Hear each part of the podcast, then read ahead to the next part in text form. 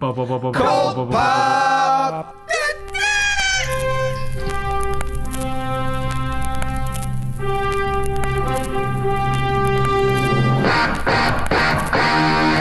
Oh, I got a live one here.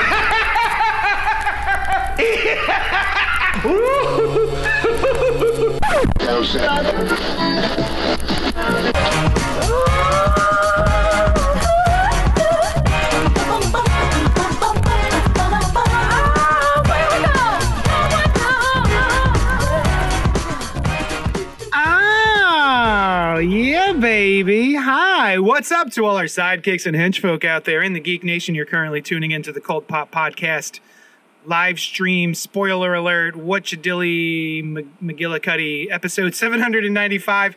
This is where uh, the show is where we talk about and review graphic novels, movies, TV, and a once monthly roundup of current comics on the stands right now.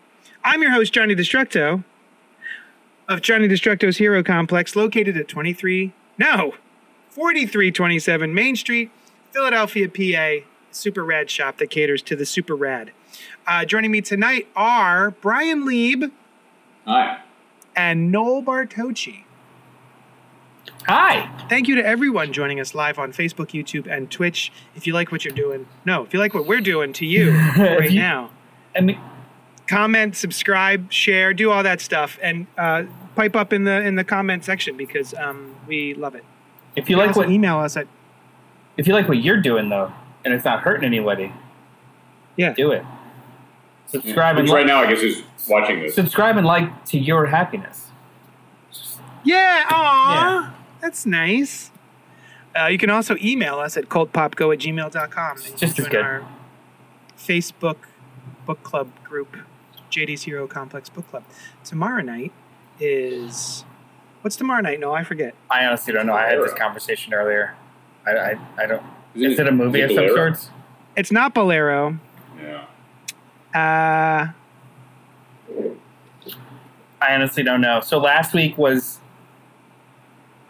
Sea Beast Bolero. last week was Bolero. Uh, this tomorrow night is Movie Club, and we will be talking about Practical Magic. Oh yeah, I'm not gonna rewatch that. I haven't ever seen it, so I'm gonna watch it. But this is what happens when I take a week off, and someone else is in charge of book club. Practical Magic, and then the next movie club uh, two weeks after that will be uh, the the Fast and the Furious. Again, I, I'm also not gonna rewatch that. Like, I, I wish I wish I was there to, to like. Well, no, you know what? I I have rewatched it in the last year, but if you want if you want like anybody born in the 90s to not completely walk away from that franchise you don't start them on part one you just don't Whoops. yeah Um. So anyway, that's that's Is the. Practical Magic a purportedly bad movie? oh no i just don't care for it a lot of people love it I've never seen it. It's just A lot of people not, do. huh? It's not one I would have gone to in order to engage folks in a movie club discussion about a film. I got you. you, you, you know what hang on we, we have no email tonight but that is a solid that's a solid conversation um, if you don't mind me derailing us for a hot second because we Yeah, we go do ahead. we do the show we review books we have book clubs we have movie clubs how do you feel about like that that delta between something you really like versus something that will actually be a good conversation or something that you dislike but something that'll be a really good conversation for my part like when we would do weekly books and we're you know discussing comics even if issue six is the best thing I, I read that week and really wanted to talk about it. If we talked about the other five, that's not a very awesome conversation. So like you you, Right. you steer you steer the program or you steer the conversation or you know the the itinerary to foster something. So like Bolero was a couple weeks ago. We all kind of had issues with that book, but hot damn, I'm sure it was a great conversation because it was It was. something really to discuss, right? Yeah, what there's a lot to you think about discuss. There's a lot to unpack. Um, I agree. Uh, and, and on the other end, if there was something, where, you know, we've made this decision for years. If there's something that the uh, the three of us don't like if we read a book and we're all like, "This is garbage." We don't talk about it on the show because it's not fun to just sit there and go, "This is garbage." What'd you think? Oh, it was garbage. Yeah. Cool. Brian, what'd you think? Garbage. Cool. All right. You I know, think part of the reason we don't talk about that on the show is because, you know, it, it would be hurtful to whoever did it. Um, both. whereas pointing out why things are not good can be an interesting conversation.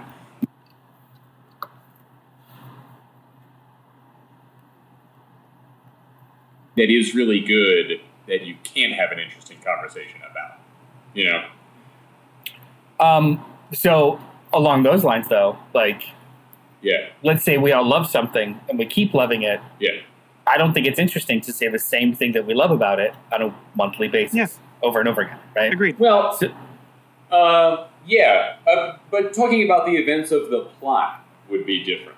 You know what I mean? In that kind of situation, I don't know if anybody in the audience has a different point of view, but yeah, if we're like, this art is just as cool as it always was, and the way the writer does this kind of thing, and it is the same, then yeah, that would be dull. What are you drinking? JD, this is a, a concoction called of rum and coke and ice. okay. Oh yeah. Yeah. okay. You you look. You know you were you were leaning back in such a way, and you were swirling your glass in such a way that I, that I was like, Yeah. oh, he looks classy as shit. I remember I rem- um, uh, early early days in in listening to podcasts, like when we actually had to like download them to your iPod. Uh, Yeah. I remember listening to like review shows, uh, comic review shows or TV review shows and stuff where they would just touch in on a series. Like it's like we, I mean, still good, nothing new to add because Yeah. we've Yep. we've spoken miles about how great this thing is, um, but just still good. And I, I just feel like s- I always, I always am impulse to steer away from that because as a listener, I wouldn't find that hella interesting to just keep hearing the same gush, right? So I don't I, think Right. I've ever listened to a comics review podcast. you're on to be one. honest with you. I mean, I listen to us as we're doing it, but other than that, I don't think I've ever tuned into a review of anything. I honestly. stopped. I stopped You know, um, gives a shit. when we started. yeah, fuck them. Yeah. Yeah, you audience, you bunch of assholes. What are you listening to us for?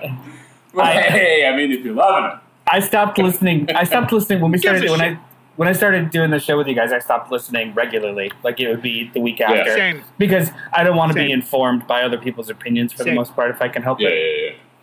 Yeah, I used to listen to iFanboy, and I stopped when I started doing my own show because I didn't want to like repeat anything accidentally. Yeah, Yeah, yeah, yeah. fucking take I, that. I heard Josh about a writer O'Connor. once who would do that with, um, with story. He was like, "Don't give me ideas." It might have been Warren Ellis actually, who said he refused to have people tell him their stories that were like starting out and like, "What do you think about it?" Because he says, you know, I might ten years later hear that or, or remember it and forget that I heard it somewhere and write it, Yeah. and then they'll be pissed, and you know that kind of thing. Yep. Um, plus, for the review purposes, spoilers, right? I don't want to hear a single thing about something before I before I. Oh yeah, I'm the same way. Yeah. Yeah, yeah. Uh, Kevin, speaking of uh, the comments, Kevin's down there saying, uh, speaking of movies, what is your first bad movie you remember seeing, in your opinion? Mine was Cable Guy. Probably I was too young for the humor, but I really disliked it. LOL. Uh, I, I can remember specific. I've never walked out of a theater uh, during a movie. He's still in all the theaters. Yeah, I've never left. Um, but the Lord himself shut down the entire movie theater when me and my friends went to go see Battlefield Earth. Yeah. Oh, yeah. Um, yeah, the the God, God was just like, uh, and I said, "Thank I'll tell you God." what. Good books, though. Uh, Oh, yeah? series of books. Yeah, it gets. It's it's like a very thick volume was what I read, which was I think like five of the novels in a combined, or something like that.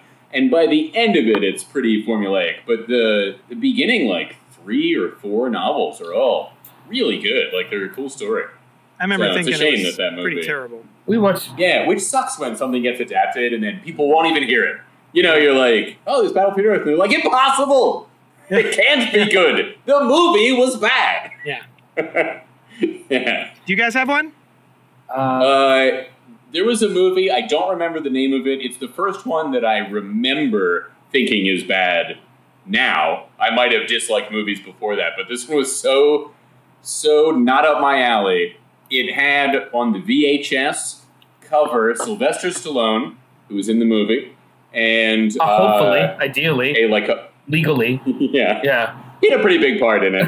and uh, although they do sometimes do that with, what's it, Tom Hanks and I think Jack Nicholson feature very prominently on movies that they had extremely small roles in that are like these very small. Um, like Jack Nicholson is in the original Little Shop of Horrors for two seconds. yeah. He plays the Bill Murray role. Oh, that's the he is like the main character on the cover. of that. that's the Roger Corman one. He's the um, he's the Steve Martin role in masochist. the The dentist. Yeah. No, no, he's, he's the the guy Martin who role. goes to the dentist. Is Oh no, no, I'm sorry. Not, I never oh, saw Bill that Murray. one. Bill Murray. He's the Bill Murray role. Yeah, yeah. So, but he was nothing. You know, he had no fame at that time. But now, when they sell it, he's like the biggest one on the cover. I think. Anyway, this movie, blue sky in the background, clouds, Sylvester Stallone. Stop, my mom will shoot. I don't know. No, no, that. Oh, come on. No, that movie was great. At the time, I liked it then. Wait, His mom would shoot JD. Blue sky in the background, and Sylvester Stallone. It's really. Yeah. How about? Can you at least articulate roughly what the plot was? Yeah, it was bad. It was Oh. like Okay. all I remember is maybe there was some kind of Was it Daylight? mob, mob or mafia thing. Daylight was a tunnel. Don't think it was daylight. yeah, I know, but Hmm. I figured maybe the sky. No, it was like a, almost a pastoral. I mean, no ground, but you know, uh, just just sky and clouds. Oscar. Him superimposed Is that my family? on this. Yes, ah! I think it was. I saw that in theaters. I saw that. It was a. What was that about? It was a It was a 1930s 1930s. or no 1920s. Hey guy. It was uh, a 1920s style um, um madcap comedy where it's a gangster trying to go legit on the day. It of was a his, gangster thing. Yeah, on the day of his daughter's um, wedding. Okay. Uh, so he's juggling the wedding, his former business, his future business, trying to go straight, and it's just it's supposed to be like a Noel Coward slash madcap kind of fast dialogue play kind of. The whole movie takes place like in his mansion. Oh. I'll tell you, this could, I might be misremembering it. It's close enough Oh, that's to the cover that I remember. cliffhanger. What is that? That- What are you looking at? That's Oscar. That was. Uh, Oh, yeah, yeah. Yeah, yeah. But I might be misremembering it, or it could be a completely different thing. Because the plot you described sounds familiar, but remember, I'm not even trying to finish this movie, and I was, I don't know, seven or whatever. Oh. Jesus, Seven. yeah, you were a little late. You were a little young for that movie. Who knows? It was it was a pastiche of an era that you didn't even know existed at the age of seven or eight. Yeah. At that time, probably not. Um, I don't know. You know, I really don't know when. Like they were making jokes about. I, twenties came into. I remember. I remember in that movie too. There, first of all, great seg, like great uh, uh, derailment to a obscure uh, early '90s uh, Yeah. Sylvester Stallone comedy.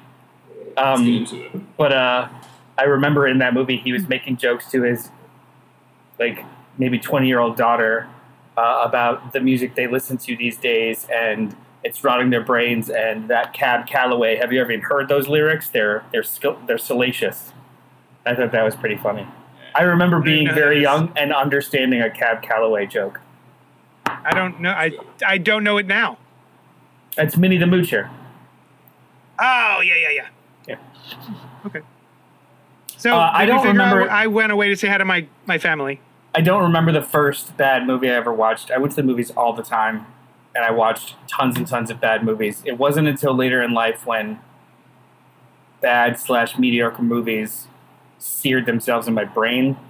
Because, because like I don't know, I get maybe it was just like understanding mortality. Like when I was younger, I would just fucking watch anything, and it was bad or good or whatever. I'd obsess about it or never see it again. When I got older, it was like I spent time on this. Yeah. And the first one hmm. that really, really bothered me and still bothers me to this day is um, Sucker Punch. I think it was the first time I walked out of the Oh. theater just feeling like I got hosed. Um, Yes. Oh, I like that movie. I don't Hate that movie. I enjoyed it. Yeah, I, yeah. no, I can't. Like, I understand everyone having conversations and arguments about like uh, how to approach it, and in segments, and it's really pretty here, really pretty there. I don't like it. I don't like any aspect fine. of it. I That's walked out pretty thinking. old though. That was like well into adulthood Yes. for Yeah. a movie that you were like, eh, I'm done. Yeah, Mm. uh, it was like Um, 2010. Yeah, so that sounds about right. I grew up watching a lot of really bad. I, I I worked at a video store. I grew up renting VHS after VHS after VHS, Mhm. uh, just whatever I could get my hands on. So I have seen so many bad movies, um, but I, it's hard to find like the first, the first one. Yeah, Well, I it probably find- happened before you recall. Yeah, it's You're like this when you. Berenstein Bears is terrible. Well, I was wait a minute, I'm forming an opinion, and that it's, I don't like this. I was obsessed with really bad movies though when I was growing up. Like, um, I think I even knew they were bad at the time. It almost felt like, um, you know, it was before really even understanding or no. Yeah, I, I saw the Robert Monroe like Sucker Punch. That's great. Everybody, everybody could like what they want to like. didn't like lit- Mr. Bean. Literally, I It was a good movie. we could talk for two or three hours about every single way that that movie is fucking terrible, but it's okay. Mr. Bean? Yes. Um, obviously, I'm talking about Mr. Bean. Why wouldn't I get passionate about Mr. Bean? That's what matters most to me. He's- Mr. Bean. He's an amazing, Um, amazing. I would watch movies. I, I liked that they were bad. It was the kind of movies that I knew that if somebody walked in the room, they would question like, "What the fuck is this?" And we're talking like creature features or munchies or like drive-in style movies. I would seek them out and I would watch them, and I loved Yeah. them. And I knew they were Meet bad. the Feebles. Yeah, Meet the Feebles. Literally anything you can get away with renting, knowing it's bad, but the cover wasn't that bad. Yeah, So it's like, eh. the cover just- was interesting what enough. Yeah. Well, it wasn't even the cover was interesting enough. It was just it wasn't the cover wasn't so exploitative that the person you're walking it up to as like an 11 year old would question you. Uh, So somewhere Oh in the yeah, middle. I see. Yeah. yeah, yeah. You know, so I couldn't really I couldn't rent many Troma movies because most of them were just like booby. But I can get away with Toxic Avenger and all four Was that Toxic the Avengers. goal here? Was this like a primary goal of watching these movies? Was No, the- there was just a, there was like a sh- Oh, there was like a shame associated with it. Like I knew they were terrible. I wanted to watch them because they were terrible, but I didn't want anybody to think that I only watched terrible movies. Yeah. See, I, Guilty tell you, pleasures. I have never been. I have never been of the mind of guilty pleasures, or like you know, like the only qualification for something being good is that you like it. Oh, I mean that's Yeah. my that's my perspective You now know? as like a rational adult. Yeah, yeah. You had this shamed- thought. Oh, that's- you, being you had shamed by this society. perspective at eleven. Yeah, Me at eleven. You had this perspective at eleven. Uh, I don't know if I verbalized it in that way, but I never was like, "This thing is bad, but I like it." Like, if it's good, it, if you like it, it's good. You know what I mean? Uh, yes. okay. Okay. I, Yeah, yeah. sure. I would say so. if if you like it, I it's enjoyable. It's not good. yes. yes. It's not good. What's the difference? The difference is Um, oh, we've gone through this again. All right. Ah, but it's a very interesting conversation. It's not. We've had it before. Like subjective good versus like uh, opinion is like what's the what's the metric? How it's constructed, how it's non-constructed, how it's like intention versus it's it's. We've had this conversation. Yeah, I yeah, like yeah. things, I, but I don't. I, just because I like them, I do not think that they are good. I would say you're talking about different kinds of good, right? Like there is the good that you appreciate for one reason, and something that you appreciate for a different reason, and they may not all fulfill all all uh, categories. Um, So, like, if people Yeah. enjoy the room, yeah, then it's good, it is to them, even right? though they're enjoying what's bad about it. I think yeah, I think that what we're what we're ar- I guess arguing over is use of the word good. You, Brian, you're Yes. considering the word good as something that can only be defined on a singular personal level or individual level, whereas I No. JD and I maybe Well- subscribe to the fact that there is maybe at least a baseline good or a Hmm. considered understood good bad and then where you feel on that med- like on that scale is Here we go. I would say Here we that go. is okay. Here we go. There are movies that I Yeah. enjoy because they are bad, Yeah. but I would not recommend them to other people because they are Nobody? not good. Is there no one you would recommend them to? Somebody with your particular tastes, perhaps? Sure. All right. So I would say that the the thing you were saying, the dichotomy between a personal subjective good and a generally agreed upon uh, baseline of good, is really just a personal subjective good and numerous personal subjective goods that overlap in certain areas. If there is right? only a small it's all sliver- about personal subjective. if there's only a small silver or, or niche population that considers that Yeah. one thing good or subjectively good, Mhm. yeah, it is a fringe of the general understood or agreed upon Sure. societal good. So we could say Yeah, definitely. safely it's not good. It is good. No, You not it, you don't safely. like because the so the generally agreed upon thing is still just a collection of individual subjective goods. That's right? true. Yes. But as, Yeah. as a society, we still at least kind of agree on those baseline metrics, right? Like, But society have agree, has agreed on many things which were later seen to be incorrect, right? That is But- no basis. but I'm for I'm what not is good. going to judge Critters 2, the new batch, based off of a thousand years of of understood culture. I'm going to base it on my span, like my lifespan. Yeah, exactly. No, that's what I'm saying. And in my Uh, is that- it's not a good movie. It's a great movie. Important That's about note- it. Yeah. If you don't like it, Maybe you don't Critters like it. 4. Important important footnote. Uh, Yeah. It's Gremlins 2, the new batch. It's Critters 2, the main course. Main course. Oh, there we go. Mm, shit. Yes. You're right. uh, co-starring the red-haired guy from the Orville, who also does the voices. Yeah, Bradley Brown. on American. Oh, yeah? it's great. Yeah, Oh, nice. yeah. Isn't that wild? Um, Um, Scott ah, so anyway, in the in the comments, uh, Yeah. Anthony D says, based on your review, I read The Dark Room, and that Hmm. was great. I never would have found that book. Go ahead, Anthony. Yeah. Uh, also, Anthony, I do have your uh, books ready to go. I'm just still trying to track down. Uh, there was a World's Finest mishap, and I think we're missing one of your World's Finest, and it's now out of print. So I'm trying to issue? track down a copy for you. I want to say four. If you It's the can one find with uh, Go ahead. No, it's the one with. Uh, I want to say. For, I want to hear the uh, rest of the description. it's like the Batman Superman robot on the front or whatever that is. where they become the Green Lantern. yeah, the Green Lantern lets them combine. Yeah, yeah. I Uh, want to say it's number That was a four. good issue. it hasn't. There's no second print for it. There is. It's out of print. Ike. Aye. Okay. Yeah. Anyway, working on it. Robert Monroe says, I took my twins to see Mr. Bean. The movie was horrible. Thankfully, a fire broke out in the theater kitchen. So the theater closed, and we got free tickets to see something else. Um, Sounds like he- something that would happen in a Mr. Bean movie. right? Yeah. Uh, Brian Anderson, or Branderson, as I like to call him, it was some movie where Lindsay Lohan was a secret stripper twin who becomes an amputee and has lots of sex. Walked out and got Parent my Trap? money back. Oh, the Parent Trap. Guys- Only movie I walked out of. It's it's called I Know Who Killed Me. That was my Oh! message. Yeah, Ah. I remember Noel? that. Yeah. Noel, I, I I saw you type that. I know who killed me, but it was at the very beginning of the conversation that you and Brian were about to have about what is good and what is not good. Oh. And I thought you were making a commentary. I know who killed I know me. who killed me.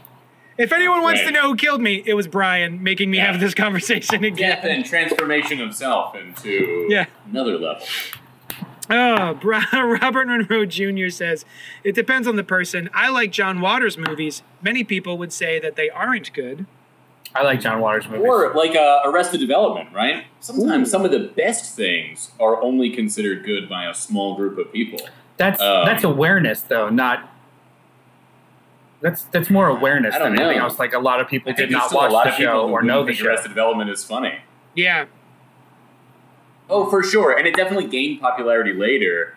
But I wonder if there's like, you know, are there a lot of people who wouldn't find it funny at all? I Yeah. wonder if there are people who think seasons four and five are good.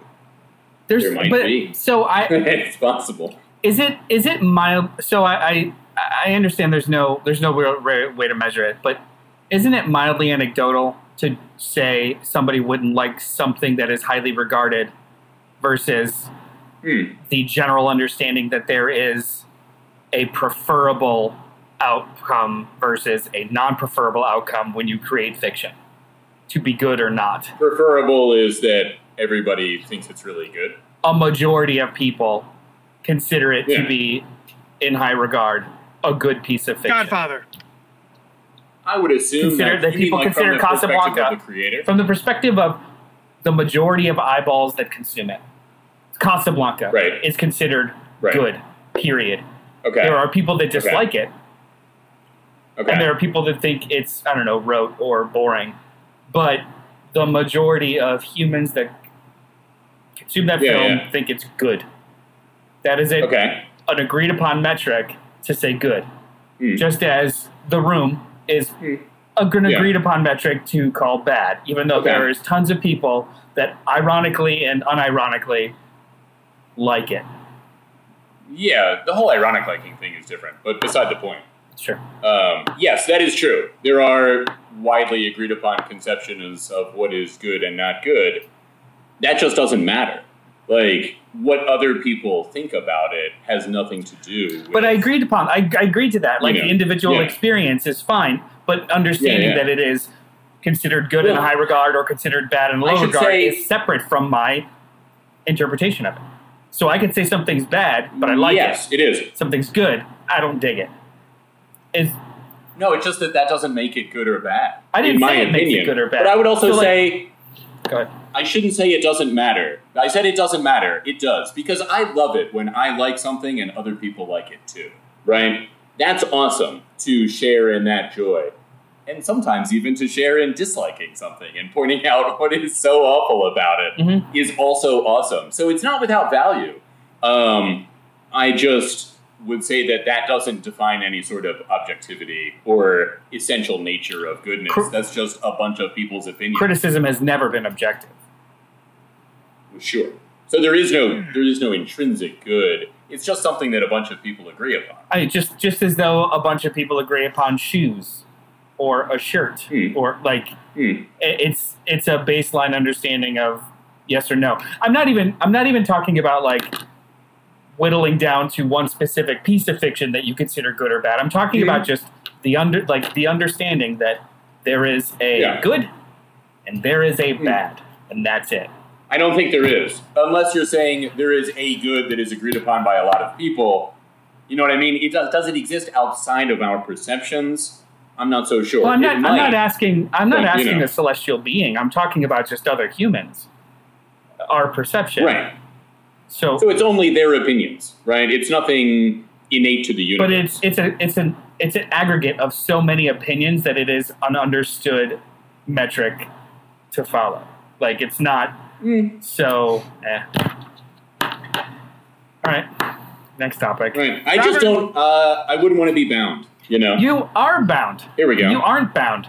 But to say that it doesn't exist is a completely different than being Oh no! I've said this whole time it exists. It's the collective opinions of many individuals. Eh. Yeah. Oh, Uh, what is Robert? Monroe? Robert Monroe Jr. says, I don't like heavy metal music. That doesn't mean that heavy metal music is bad. It just means that, that I Sure. don't like it. I feel like I my agree. comment, Penny, has derailed this podcast. Uh, I feel like my po- my comment, Penny, has derailed this podcast train. We would have done it ourselves Can that anyway. happen? Kevin. Really? I mean, Don't- those are the most interesting parts, Kevin. So there you go. Uh, I mean, you could say that, but I've spent the last five minutes looking at my phone. Um, what? Yeah, uh, I didn't say they were interesting to you. Ah! hey, Objective uh, good you or know, I do. It, it does beg the question. No. What'd you do this week, huh? Oh, um, so many things. So many things that I. Tell me. You, you can tell me three. Three things. Three things. Well, I will avoid all of the. Oh, fuck. He's out. Oh, He's avoiding it all. He, he, he does not like being constrained. he doesn't. No. He does not want to be bound. Right on cue. Here he is. Yeah. Uh, He's no, it was a. It was Did a- you? No, it was a cursor error. It was just a cursor error. Oh, okay. Um, because I'm trying to get rid of the banner. Ooh. Yeah. Thank you. Um. Yeah. Uh, I read a lot of comics this week. Um, the last couple of weeks, I have not been reading too many comics, and a lot of things were piling up. So I just tried to clear my stack. Um, one of the, as much as I love us being able to preemptively and, and create a schedule and preemptively kind of plan out what we have in advance, I do miss the fact that I get to read as many. Like, there's no there's no urgent uh, necessity to read through Yeah. current comics as much. So I sometimes feel detached from the overall conversation. So I wanted to make a conscious effort to like read my comics this week. Um, so a couple of things uh, that I thought would be fun to kind of point out. The first one is uh, the DC event books that are happening right now. So Hmm. issue four of Dark Crisis on Infinite Earths and issue five of Flashpoint Beyond both came out the same week. They have the same shipping schedule, which is wasn't worrisome before, but now they're referencing each other, and one's not over yet, and it's weird. Whoops. Um, Yeah. So, uh, Dark Crisis on Infinite Earths, uh, formerly known as Dark Crisis, um, got a little bit bigger this week, and it's still really, really good. Um, I was really, really enjoying it at the beginning, and I think you guys were also uh, because it was a very Yeah. small story. Like there was some multiversal stuff happening with Pariah and whatnot, but it was more contained to the younger, the second generation kind of of the DC universe having to step up when the Justice League is off the board. It's great, still great. Uh, it's gotten much bigger. Uh, a big thing happened this issue, but even though it's not what I was enjoying the most early on in the series, they spent so much time with those characters that now that it's expanded to literally creation level events, I'm enjoying it a lot more. Like if that was something that happened in issue one, it would have felt like another fucking crisis. That's great, cool. But the fact that he started it, Joshua Williamson, the writer, started it at like the Titans level, uh, it just kind of hits a little different. It's very good. I, I'm, I'm really enjoying it. Um, but then Flashpoint Beyond, um, in the first page of issue five, they technically spoil the end of Dark Crisis, Hmm. which is still three issues away. Oh, Yeah, four months. That's quite a few. Four months from now. Yeah. Um, now Okay. it's it's it's it's a it's not an obvious spoilage. It's literally just like a, a broad.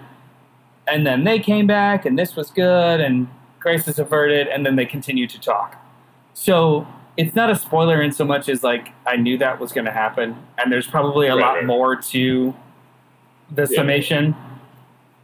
But uh, but it was a little shocking. Um, but what I wanted to talk about both of them, they're both very good. They're both worth reading. Um, Dark uh, Dark Crisis is dealing with crisis level events, a new multiverse, or something. I don't even understand it yet, but it's big and it's crazy. And there's tons and tons of callbacks to various crisis books before. Flashpoint Beyond's dealing with hypertime, which I still don't really understand. Um, but the way that they describe it, They specifically call it hypertime, Yes. like from the nineties. it's hypertime.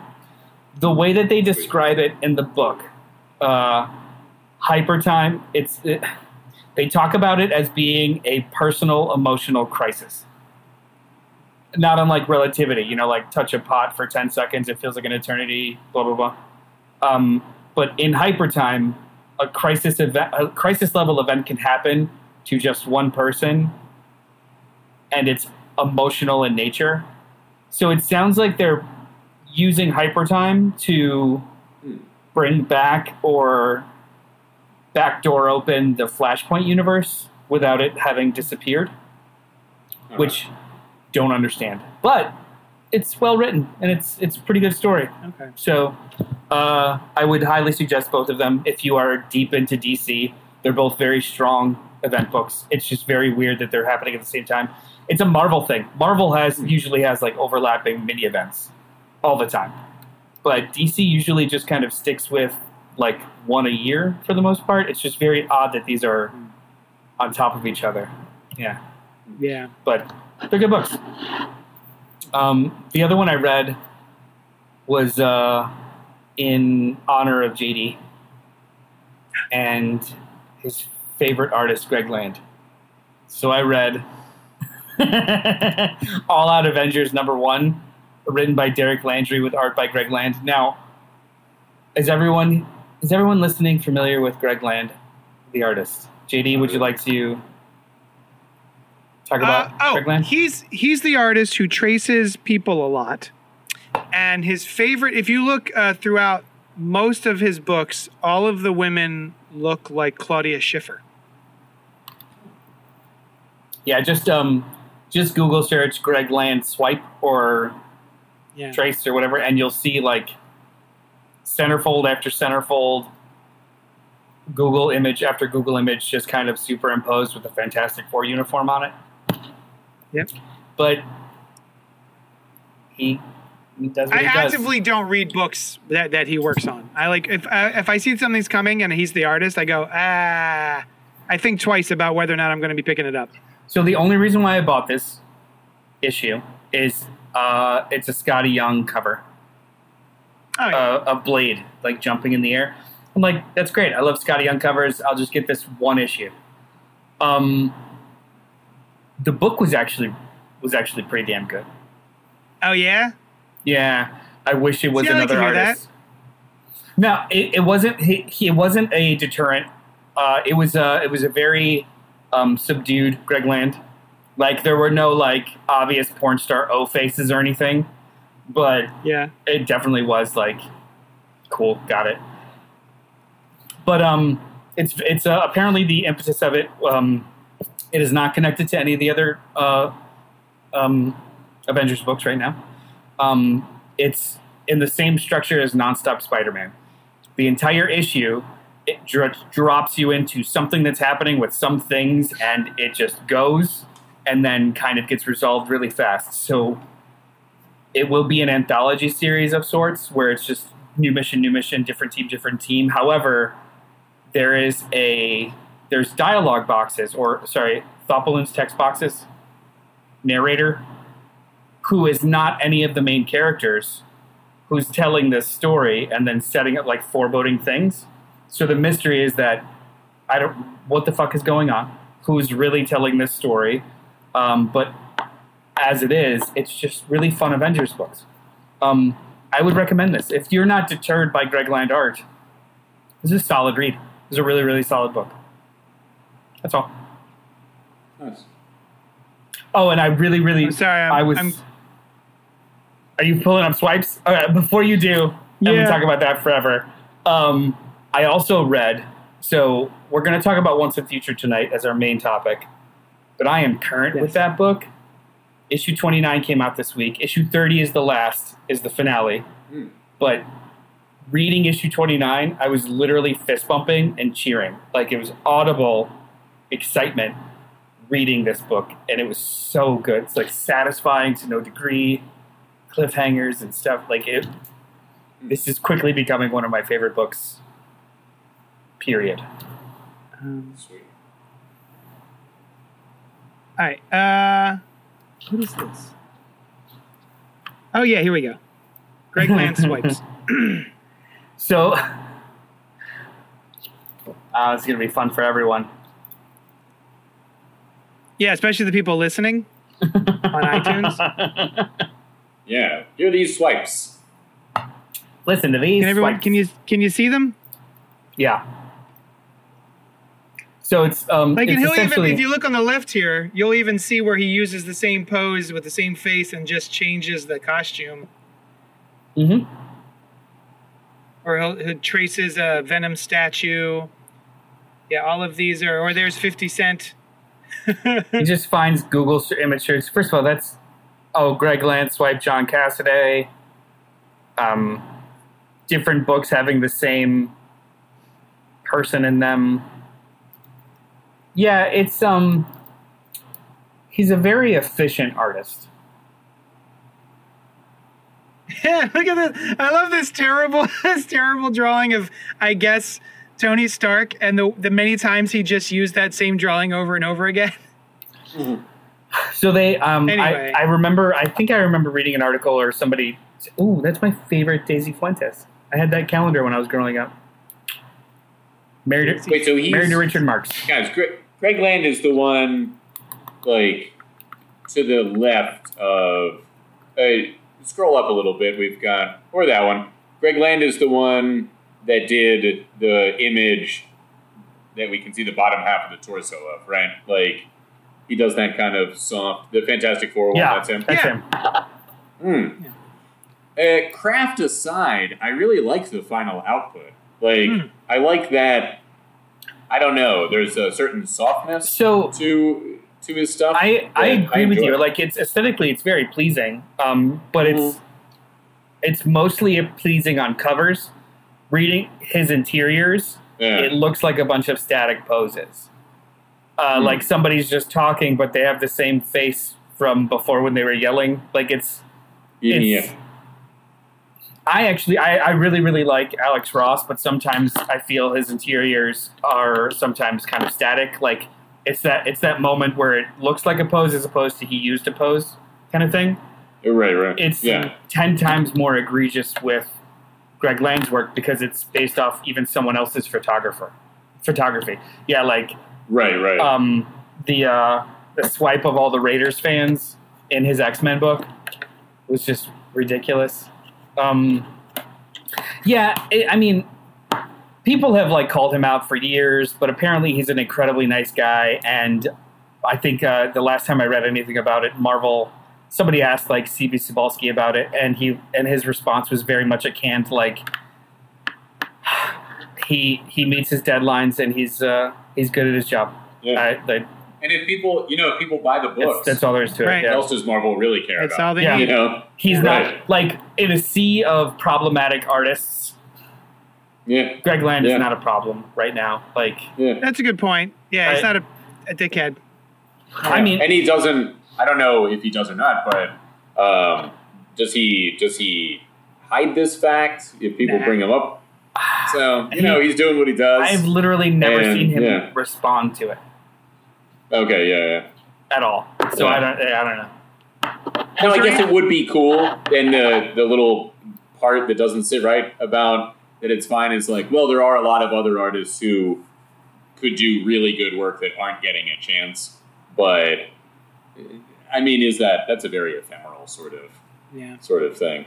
No, was there um anything else that you did this week, huh? Was there? Did I forget Once to make a Future card for it? Oh, I, I'm. Uh, I fist bump. It's great. I loved it. Everyone should read it. Okay, great. Brian, what'd you do this week, huh? Uh, I watched all of the available episodes of Killing It What's that? on Peacock. It is a show uh, headlined by Craig Robinson and uh, Claudia O'Doherty, I think is how you pronounce her name. Ah, Um, and she was in uh, what do you call it? The Our Flag Means Death. She's an Australian actress, and I, I feel like I've seen her somewhere else too. But anyway, Killing It is about um, Craig Robinson's character is down on his luck. He's always he's always trying to scheme and and uh, hit it big. Ah, and I love Claudia O'Doherty. I never knew her name, but Yeah. she's she's wonderful. She is right. She's yeah, delightful, Yeah, she's yes. so good. Yeah, she, and she's delightful in this too. She she plays a very a very cool character, nice character. Um, yeah, she's awesome. And uh, uh, so Craig Robinson's character uh, hires her as an Uber driver. She pulls over and kills a snake at one point while he's on his way to his latest, uh, you know, hit it big kind of plan, which is to buy uh, like a, a a farm to farm these berries, right? And that's kind of the thing that sets it all off. And it turns out in Florida, which I think is true, there's uh, these invasive boa con- or boa. I don't know if they're boa constrictors. They don't. I don't think they call them that, but very large snakes that are not particularly dangerous to humans if you're on your guard. They're not venomous, but um, they're very very big. And there's a prize because they're an invasive species. Uh, whoever kills the most of them gets twenty thousand dollars. So Burmese uh, pythons. they, there you go. Um, yeah, and so they uh, they embark on you know they join forces and they embark on a quest to win this contest, but it goes. It's not all about that. Like I would have thought it would be mostly about them hunting these snakes and the misadventures that they run into. And I don't know, around episode five, there's stuff. There's like whole episodes that have nothing to do with the snakes, but it's still there. You know, it's re- it's really good. Um, all the supporting characters are good. Um, Tim Heidecker, or the other guy that was in that show, but I think it's Tim Heidecker, is in it. Um, now, there's a show I never liked. I don't like that kind of humor, but I can tell that they are good at their craft. So they're cre- they're clever guys. The Tim and Eric, awesome show, great job. Oh yeah. Um, yeah, Same, same. like, not my thing, Not fan, you know. But I can see their their goodness. Um, and uh, so he's in it. Uh, it's fun. I you know I highly recommend it. I got just like pulled in, and we watched the whole. I think it's ten episodes over just a few days. nice. Yeah, Maybe I'll check it out. I do like her. She's very charming. I like her a lot. she is, and she plays such a such a disingenuous, honest character. She's so she's so fun to watch. Craig Robinson is always fun to watch. Yeah, he's Um, he's nice. Yeah, and they create, you know, they create a very vibrant world in this in this show. Um, yeah, I yeah, I think you guys would enjoy it. I'll put it on the list after I finish Brooklyn Nine Nine. Oh, have you just? Uh, No, I'm on. or are you just getting into Brooklyn Nine No, I'm, you I'm halfway through seven. Oh, sweet. Yeah. It's a good show. I was just thinking about the series finale. You know, the final season today. Um, and uh, yeah, I think it could have gone a little while longer, but I Yeah. understand why they didn't want to do it. Oh, JD's out. Well, so we're gonna skip him. All huh? right. Anyway, let's talk about whatever we want. Yeah, JD, what you been up to this week? Oh, I'll tell you. Thanks so much for asking. Uh, Well, yeah, you, you spoiled it. It's glorious. Um, I watched a movie called Glorious on the Shudder streaming platform, and it is starring a guy who was in True Blood. Ryan Kwanten. That guy. It's the guy from True Blood. You see that? It's the guy that you see and you go, oh, it's that guy from True Blood. That guy. Um, he's in it. And it, it, it's uh, here's the thing. I want to tell you what the movie's about because that's the only way you're going to go watch the movie. But I don't want to spoil what the movie's about because it, it feels like it would be a nice surprise to find out what's actually going on. But you know, fuck it. I'm gonna. Don't tell- no, don't tell us I'm gonna spoil it. I'm gonna spoil it. Well, no, no, I'm not gonna spoil the end of the movie. I'm gonna. I'm just gonna tell you the plot. Is it Basically, like one of those things that it's really fun to find out what the plot is while it's happening? It's a glory hole. Enjoy it. That's cool. It's- I always a- do. okay. All right. All right. Uh, it is a story about a guy who goes to a um, uh, like one of those uh, rest stops. You Sure. just pull over to shit and piss. Maybe use the That's it. to get M and M's or something. It's not one of the Yeah. big ones where you're like, there's a Cinnabon, and you know, it's just like one of those little outhouse A kind of. Things. Carvel. And um, Carvel. he goes in, he uses the bathroom, and he uh, in the stall next to him, there's a glory hole, and in the stall next to him is something or someone played by J.K. Simmons. Oh, all right. That's all I'm gonna Wait, is say. this a is this a horror movie? Yes. it's a horror comedy. Yeah. A horror comedy? Oh, interesting. Yeah, it's a Alright. horror comedy, and it is delightful. Man, I wasn't Hmm. sure when I got into it uh, if I was gonna care or not, and I was like, ah, you know, this guy isn't big enough draw for me. The guy from True Blood, but Hmm. all said and done, it's it's barely over an hour. I think it's an hour and change, and I was so happy that I watched it. I, I by the time I was done, I was like, this movie's awesome. Four stars, four out of five stars. I love it's a Oh. great movie. Um, it's in and out. You're in and out real quick, and uh, Did you compare it to like what we do in the shadows style? No. No. More horror? yes. Okay, I got Uh, I, I believe it was um, a friend of the show, Jeff Canada. Just guys. Who's never Uh, heard of the show? Yes. yeah. We're friends with him. Friend, well, I'm I'm I have a parasocial friendship with him. Um, he That's cool. described the movie positively as goopy. It's a very Yeah, goopy yeah, he did. movie. It is goopy. It is Yeah. pretty goopy. I saw a trailer. I, I'm, So- I'm very much looking yeah. forward to, to watching it. Yeah. Um, oh, you know what? I'll bring up the, the poster real quick. Um, but yeah, I, that's what I recommend this week. It was awesome. And the other thing is, Another horror comedy. uh, oh, it is sort of young Frank, young Frankenstein. I'd never seen it. Uh, Mel Brooks, black and white comedy from the late seventies. Young Frankenstein, 1974, early 70s. Uh, it's on HBO Max. If you haven't seen it yet, go check it out. And it's just one of those things where I was like, oh, you know what it was? You know what made this happen? A trailer dropped this week for Werewolf by Night. And the way Ah. that was shot and the black and white and all that other stuff, I was like, you know, you know what I haven't seen? Young Frankenstein. I should check that out. I wonder if it's streaming. Ah, turns out it's on HBO Max. And I will say, I suspect the humor was much funnier in 1974 than it is now. Uh, there is that's not to say that there aren't bits that had me rolling. There were some good good times had while I was watching this, but I did kind of have to keep make make myself keep watching it. I was like, I don't know, I don't know, I don't know about this. Like, he he the he gets off the train. Frankenstein does, young Frankenstein, and he uh, there's a The titular character. yeah yeah Like that guy yeah Right.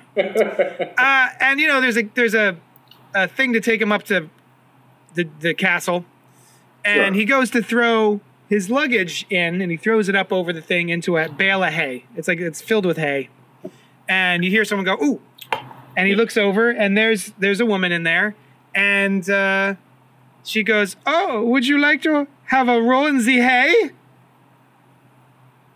yes. And then and then she starts to roll around, just singing Yeah, yeah. Ro- "Roll in the Hay," uh, and that's the joke. Now She that's probably mean- something also that roll in the hay is a not very commonly used expression now either. So I mean, I know what "roll in the hay" means. I know that it's I- it's you supposed to be know what like it means, right? But it's not something you hear very often. So the sanitization compared to what we get now, plus the oldness of that, yeah. is not helping. You know, yeah. I have a, a very good friend of mine has a theory that um, movies you have to either see them comedies specifically when they come out or before a certain age, right? Mm-hmm. Like you could see them 50 years later if you catch them by the age of 12, and you might still find it just as funny. Um, but uh, I think they mentioned on the Crack podcast, JD, like you've seen things that have absorbed and digested and refined that stuff. So that stuff doesn't seem as funny. Which uh, Oh yeah, I well I, I agree with that. too. Like nothing is more um, dated or um, nothing has a, a shelf life faster than just comedy in general. Um, oh yeah, things like things like Young Frankenstein though kind of get a pass because they are still good, uh, but mostly because they are the progenitors of an entire kind of like era or style. So it's not that it was the best; it's the first of like an era, right? So it's just considered in higher regard. Same with Blazing Saddles. Just Mel Brooks in general. Like yeah, watching yeah. that stuff, Yeah, he agnostic of knowing who he is. Yeah, watching that stuff now, Yeah. agnostic of knowing who he is. You'd think that it's just kind of like an old man's version of better stuff that's out now. Like, yeah, I get it. They're being they're being ironic. Yeah, okay, I get it. Zany. Yeah. Yeah. Now, counterpoint to that, my girlfriend had never seen it before a year or two ago, and she thought it was hilarious. Oh, nice. She absolutely loved it. Yeah, yeah. Um, and I wondered if she would too. We saw that and Blazing Saddles, and uh, I think she loved both of them. I will Now, say the that first it time did. I ever saw that movie, yeah. I will say that it did get Uh, funnier. my d- no, you're gonna go, and I'm. I will say that it did get funnier after my family went to sleep and I uh, hit my vape. Oh yeah, yeah, yeah. Well, that's what he intended. Oh, good. That was the artist's intention. Yeah, yeah. Was for you personally to do that. I mean, putting on the Ritz. That's a did funny bit. Oh my god. Such a good bit. like a seminal cornerstone in my young comedy understanding. I absolutely lost it.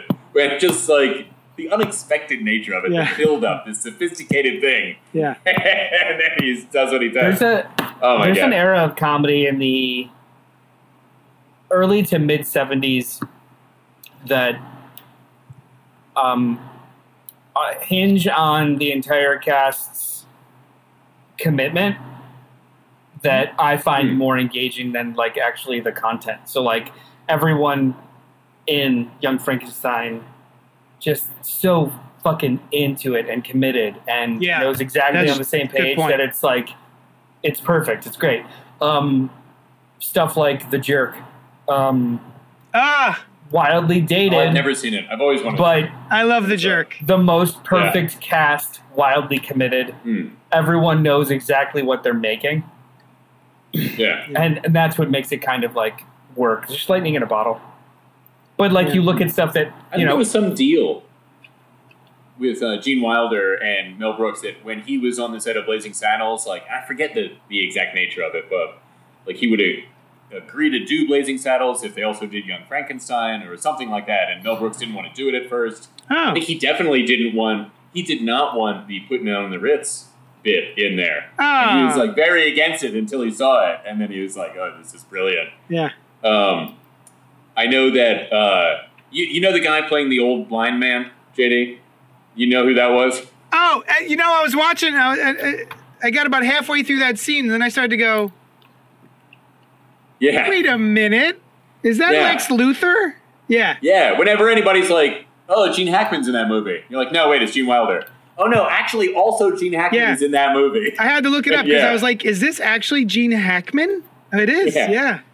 And apparently, Mel Brooks had to like direct that scene from the hallway because he lost it every time, and he was like Oh. ruining takes because he was laughing so much. I- But uh, no, sorry, you were gonna say no, no. I like um, I was gonna. It's it, it, compared to movies that we thought were fucking hilarious when we were like eleven. They don't hold up Mhm. now, like at all. Billy Madison. I was gonna say like pretty much all the Adam Sandler movies for the most part, like Billy Madison, and Mm. they're not only problematic, they're just like so one note. Whereas, you know, comedies from fifty years ago hold a little harder.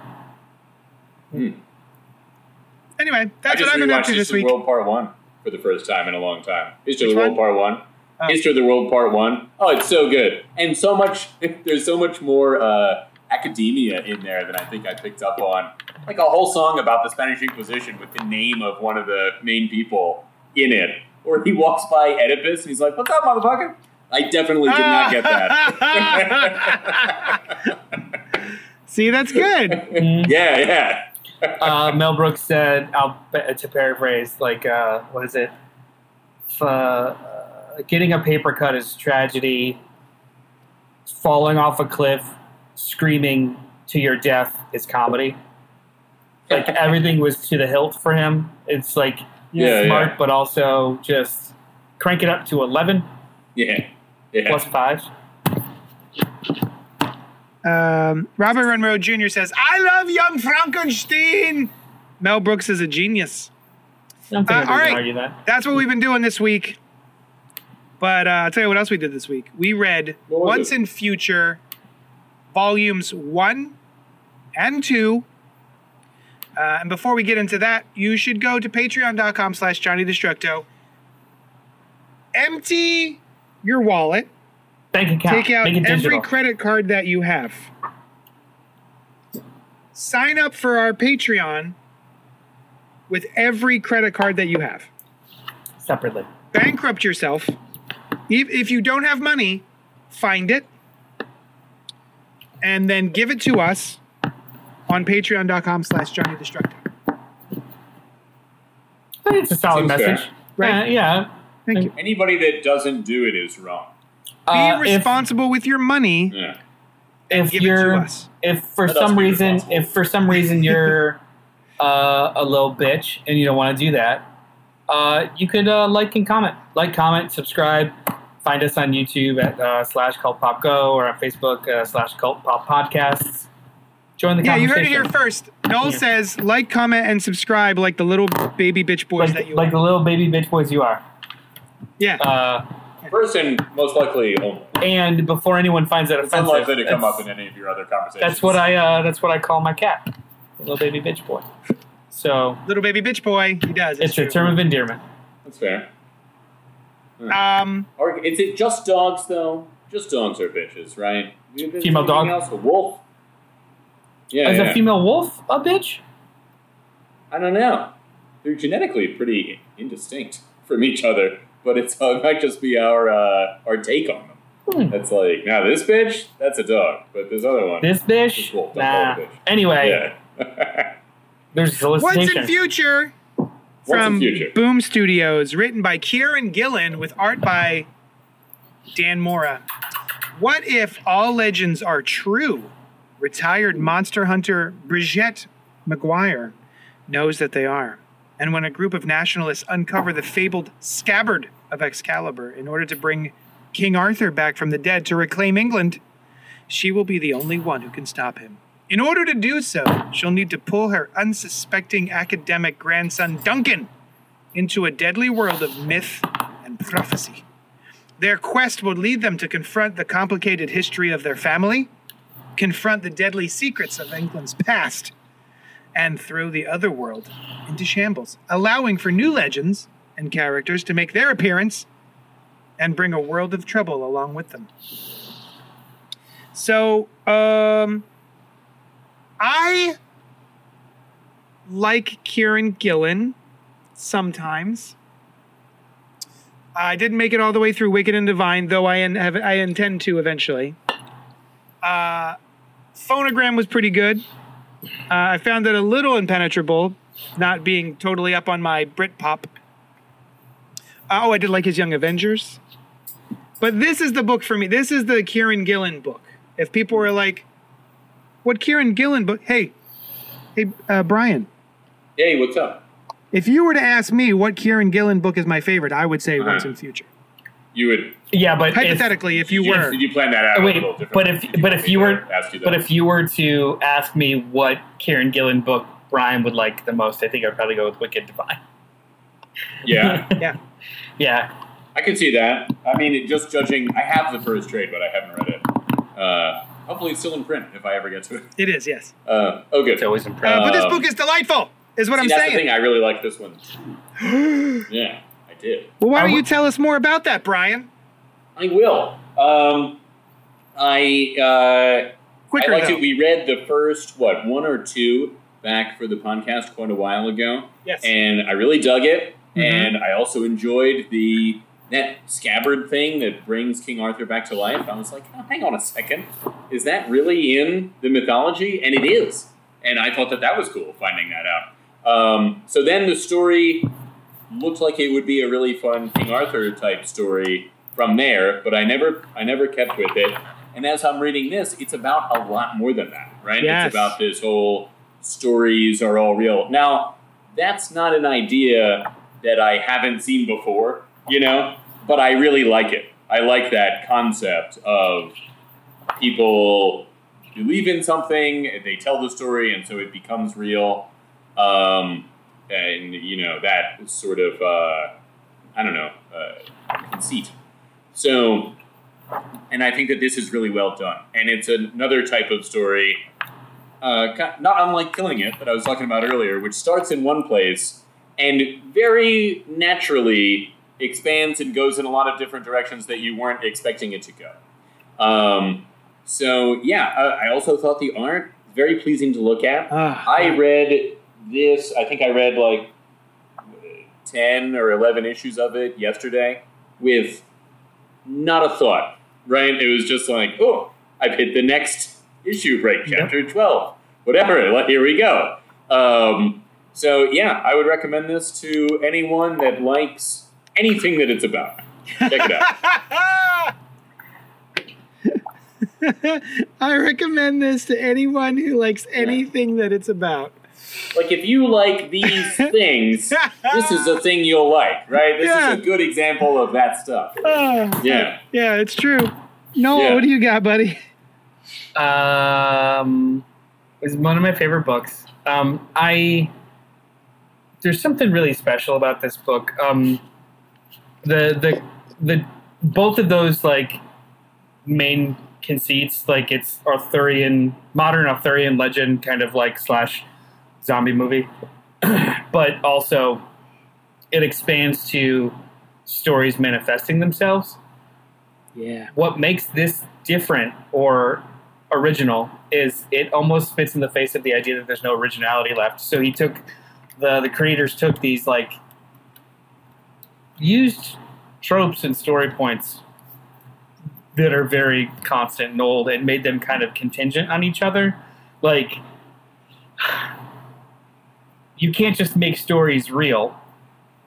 You have to be aware that they can become and then start to cast you or others within those stories for them to manifest themselves.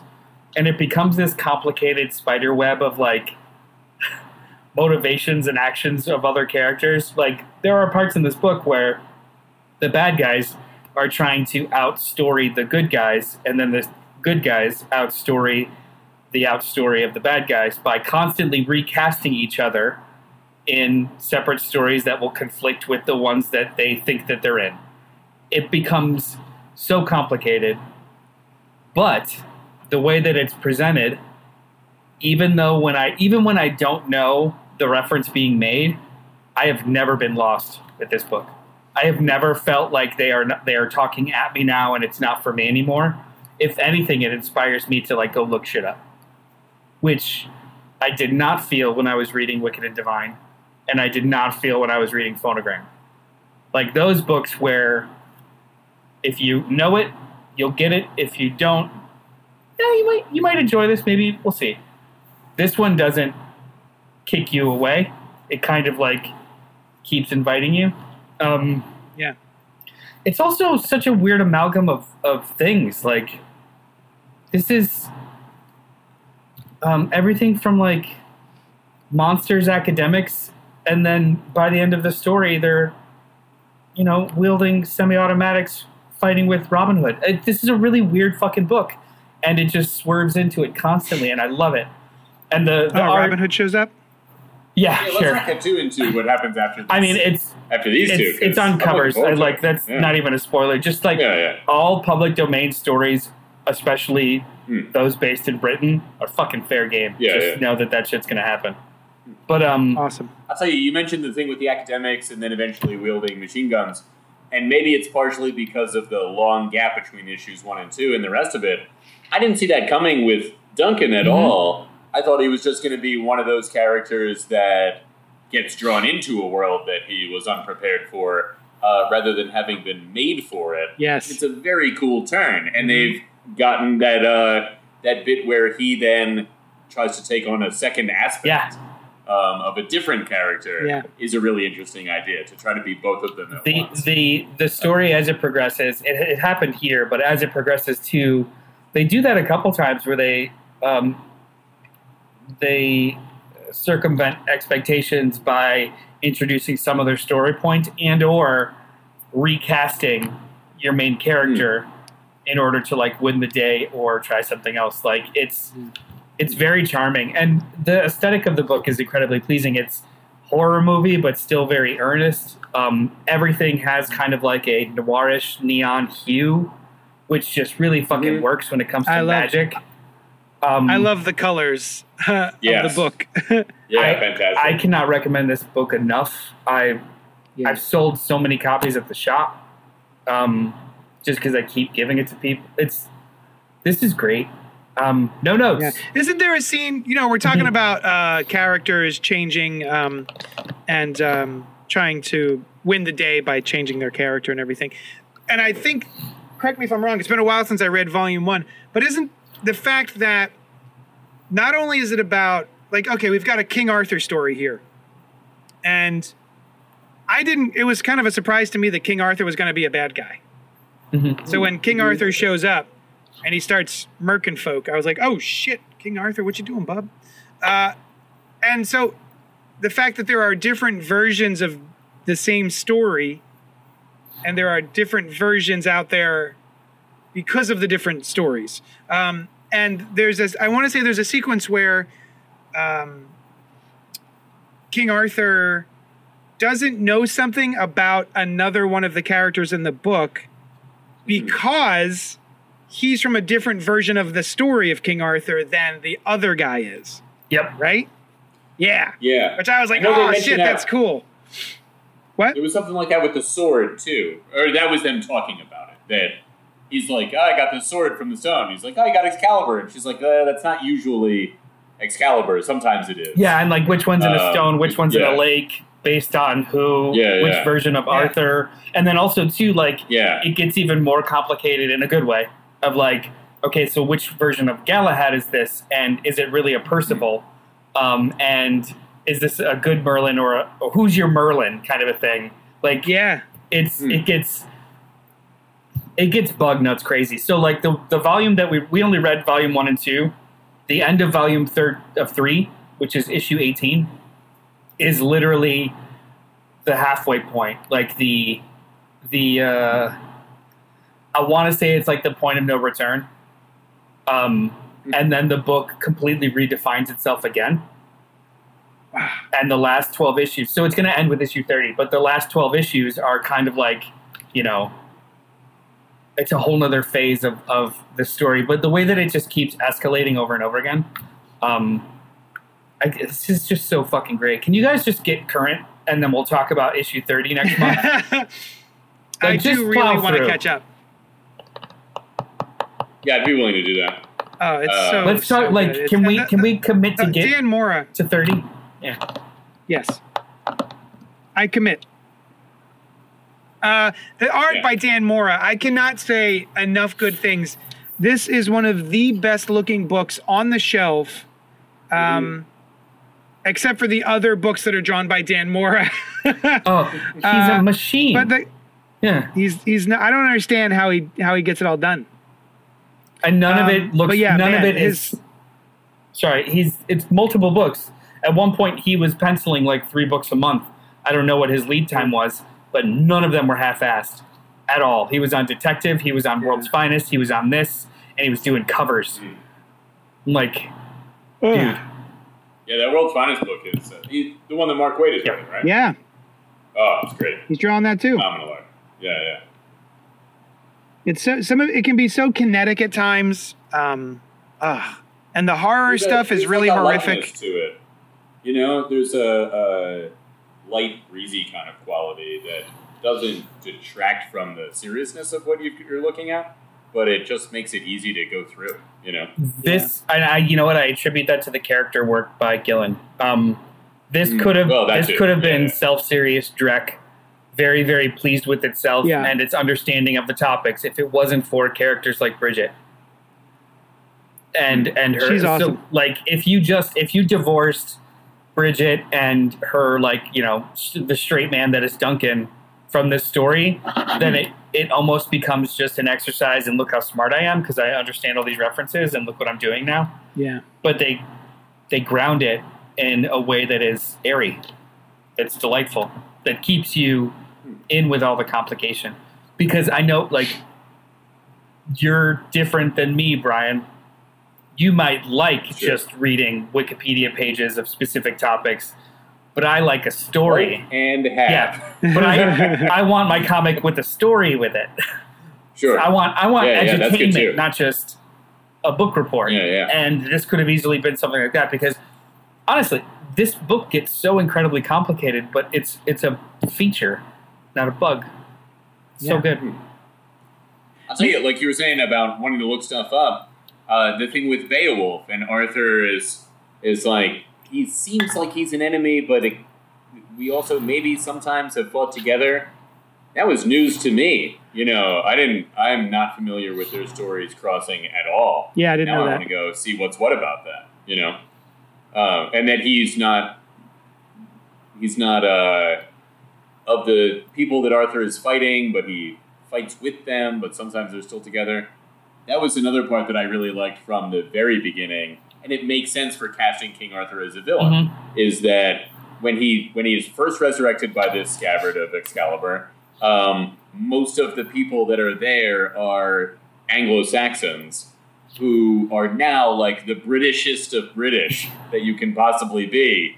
But at the time, where this Arthur, there was a group that were fighting them, right?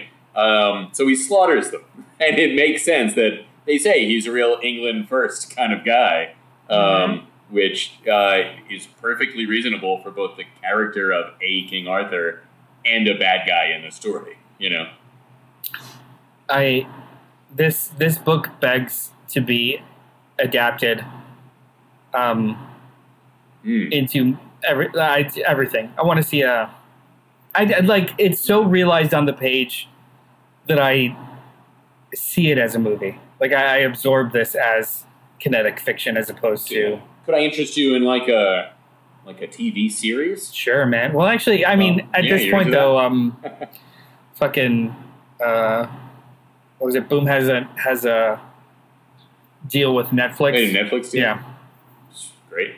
Yeah, yeah. yeah. This is um, this is a top top five. Depending on how it finishes up, it's going to be a like it's a top Yeah, five yeah. on the shelves for me.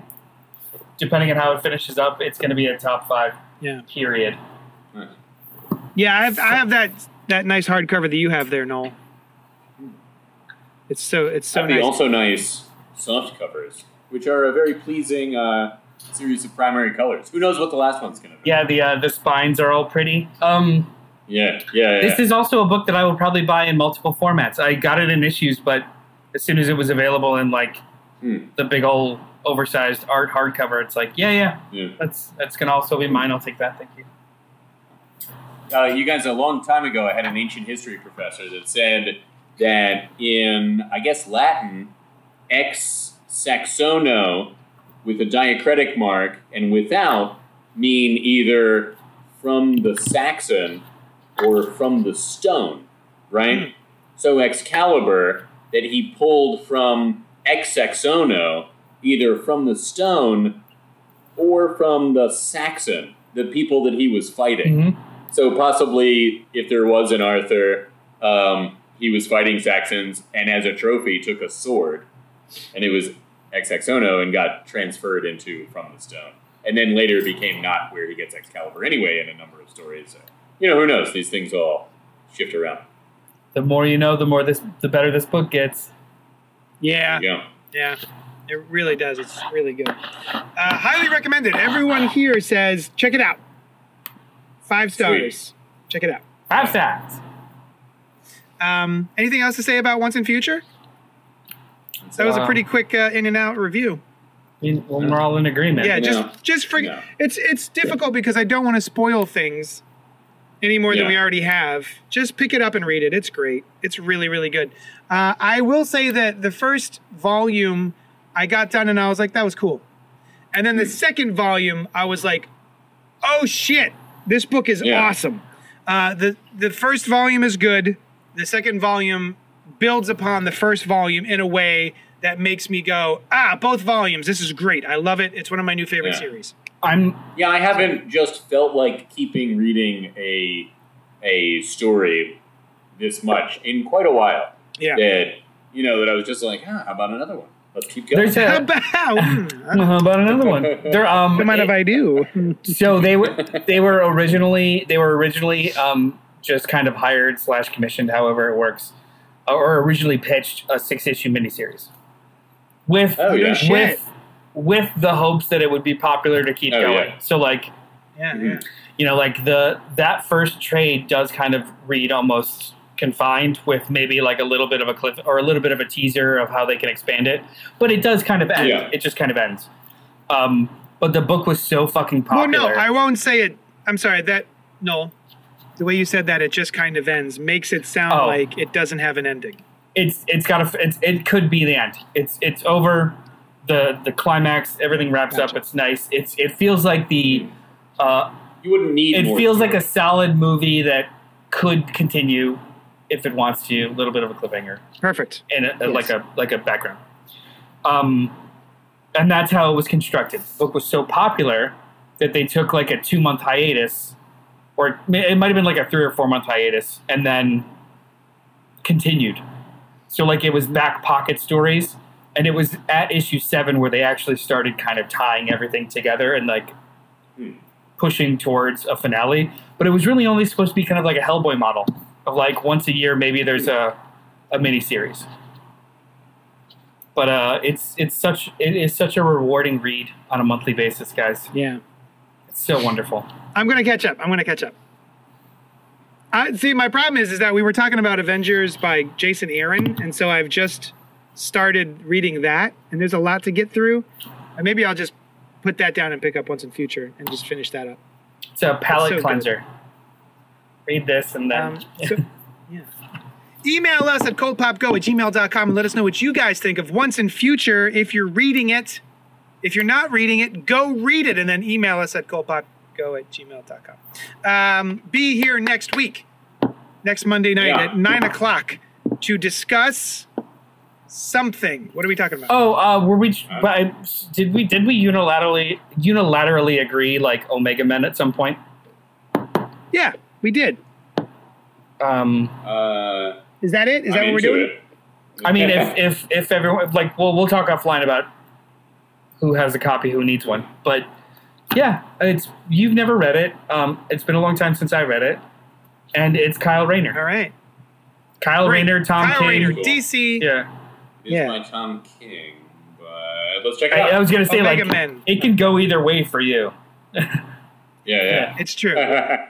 But uh, all right, guys, we will see you in a week's time. Thank you so much for hanging out with us. Don't forget to go to patreon.com slash Johnny Destructo and give us every single penny that you have. Or and soul. then make more pennies and send those pennies to us as well. We love you so much. Thank you for hanging out. It's been a blast, and we will talk at you later.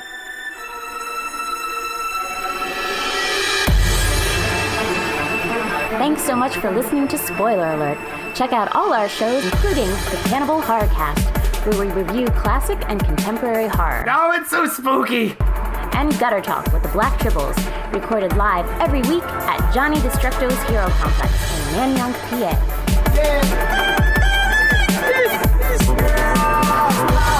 Yeah.